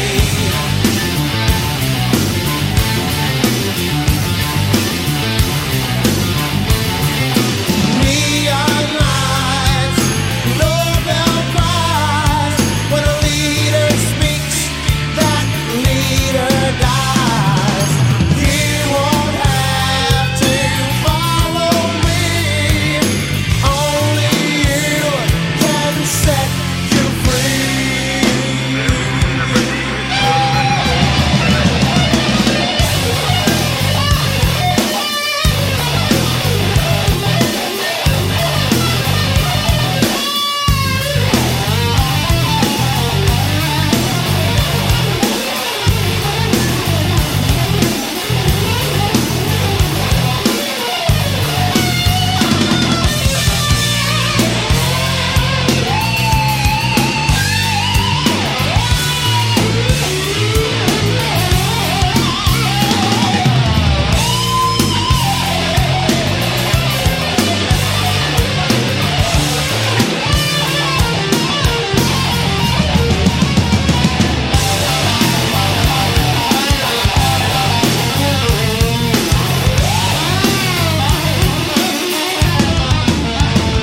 gave me fortune, you gave me fame, you gave me power in your God's name.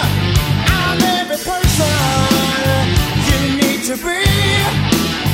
Oh, I was the cult of personality. I'm the cult of, I'm the cult of, I'm the cult of, I'm the cult of, I'm the cult of, I'm the cult of, I'm the cult of, I'm the cult of personality. That's not what your country can do for